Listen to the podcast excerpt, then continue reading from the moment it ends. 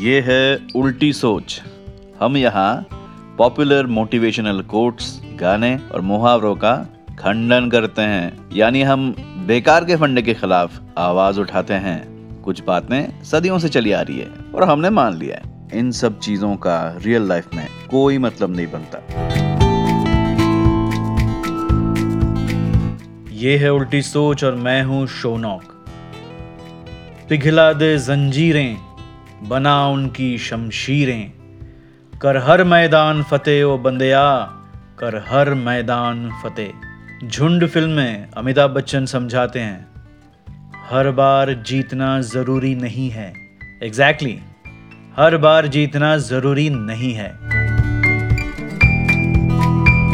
मैं एक वीडियो देख रहा था गौर गोपाल दास जी का, जहाँ पे वो कहते हैं उस टाइम के बारे में जब उन्होंने अपने पिताजी से दो साल बात नहीं की।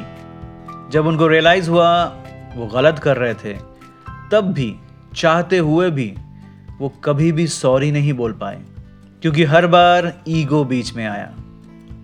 हमारा जो ईगो है वो हमें कहता है कि जीतना है, हर डिबेट जीतना है, हर डिस्कशन में टॉप करना है, हर झगड़े में, हर जंग में बस जीतना है।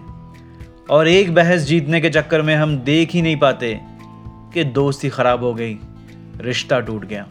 Losing a friend to win an argument बहुत ख़राब डील है, घाटे का सौदा। वितर्क में हार गए मगर किसी की नज़र में इज्जत जीत ली, ये सौदा खरा खरा। हर बार जीतना ज़रूरी नहीं है, कभी कभी सामने वाला अगर जीत जाए तो असली विजेता आप होते हो।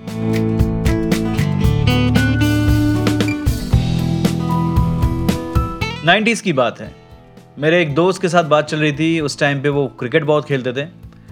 बातों बातों में बात निकली प्यार के बारे में, कि प्यार भी एक खेल ही है, मगर क्रिकेट और प्यार में एक चीज़ बिल्कुल उल्टी है। क्रिकेट में बैट्समैन चाहता है रन बनाना और बॉलर चाहता है विकेट गिराना, मगर प्यार में बैट्समैन चाहता है कि वो आउट हो जाए और बॉलर चाहता है कि बैट्समैन उसके छक्के छुड़ा दे। सामने वाले की जीत इम्पॉर्टेंट होती है प्यार में।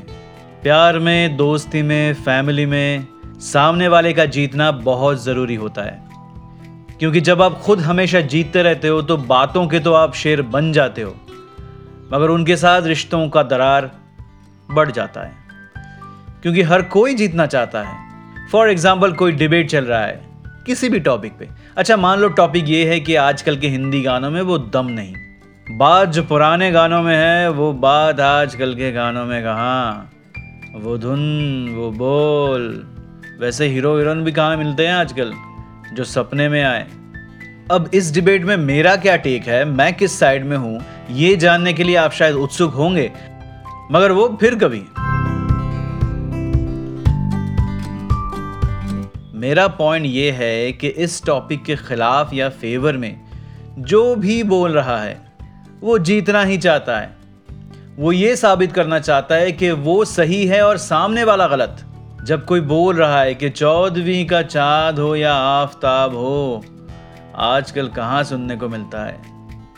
आजकल के गाने गाने कम, शोर शराबा ज़्यादा लगता है। और जब सामने वाला बोलता है कि अंकल, टाइगर श्रॉफ सीरिया में तबाही मचाने के बाद वापस आके चौदहवीं का चाँद गाएगा तो अजीब नहीं लगेगा।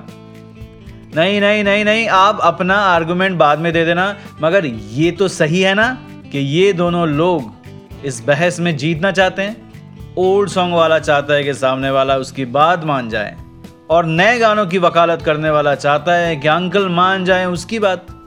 ऐसा होता है क्या? क्या कभी किसी बहस में ऐसा हुआ है कि इंसान जो खुद सोचता है उसको टटोलने के लिए बहस कर रहा है? क्या आप अपनी सोच को क्वेश्चन करने के लिए डिबेट करते हो? जब मैं किसी बात पे किसी से भिड़ जाता हूँ तो ये थोड़ी ना सोचता हूं कि अगर उसका पॉइंट वैलिड है तो उसकी बात मान लूंगा।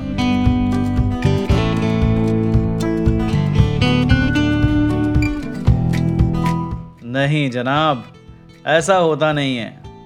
और दुनिया में बस इसी चीज का तो झगड़ा है, हर किसी को अपनी चलानी है। कोई नहीं चाहता है कि सामने वाले की चले।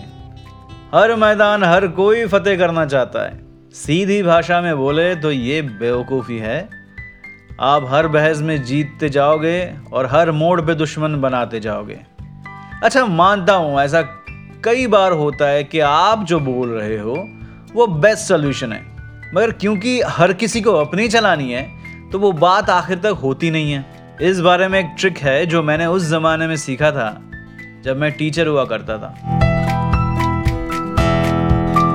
सोचो कि आप ये चाहते हो कि जब आप क्लास ले रहे हो तब कोई अगर खामखा इंटरप्ट करे तो उसकी पनिशमेंट ये होनी चाहिए कि वो एक पेज हैंडराइटिंग लिखे, और आप ये पनिशमेंट अपने दिमाग में ऑलरेडी सोच के आए हो, मगर क्लास में जाके सीधा आप ये बोल देते हो तो आप तानाशाही कहलाओगे। You are a dictator boss. उसके बदले ये कर लो, सबसे पूछो कि ऐसे ऑफेंस की क्या पनिशमेंट होनी चाहिए, और जो भी सजेशन आए उसको बोर्ड पे लिखो। क्लास से उसको बाहर निकाल देंगे, बोर्ड पे लिख लो। कान पकड़ के खड़ा कर देंगे, बोर्ड पे लिख लो। पेरेंट्स को कॉल करेंगे, वो भी बोर्ड पे लिख लो। उसके साथ आपने जो सोचा था वो अगर कोई बोल दे तो बहुत बढ़िया, नहीं तो आप अपनी तरफ से लिख लो। अब बोर्ड पे देखो, हर वो जिसने कोई सजेशन दिया है वो बोर्ड पे है, उसकी वैलिडेशन, उसकी मान्यता हो चुकी है, वो क्लास में एग्जिस्ट करता है, उसका ओपिनियन मैटर करता है, ये आप मान चुके हो सबके सामने। अब एक के बाद एक डिस्कस करके एक एक ऑप्शन स्ट्राइक आउट करो। बाहर भेज देंगे तो पढ़ाई नहीं हो पाएगी। इतनी छोटी बात के लिए पेरेंट्स कॉल ज़रूरी है क्या? और उनसे ना बुलवाओ, फिर आपका जो सजेशन है वो रह जाएगा बोर्ड पे, और सबको लगेगा कि सब ने मिलके ये डिसीजन लिया है। अब आप सोच रहे हो कि आपके पास ना क्लासरूम है और ना ही आप टीचर हो। क्लासरूम को रिप्लेस करके बोर्ड रूम, क्लब या घर कर दो। स्टूडेंट्स को रिप्लेस करके कोलीग्स, फ्रेंड्स या फैमिली कर दो। नुस्खा एक, काम अनेक।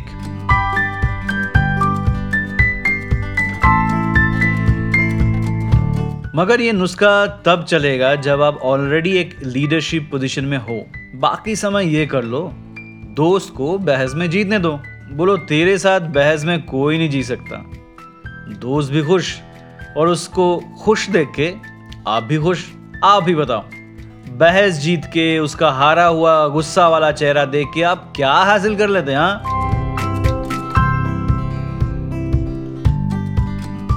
हार मान लो, इसलिए नहीं कि आपका दोस्त सही है, इसलिए क्योंकि वो दोस्त आपको प्यारा है।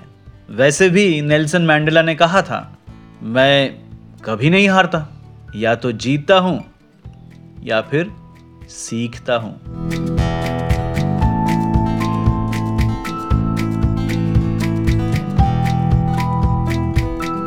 आप क्या सोचते हो?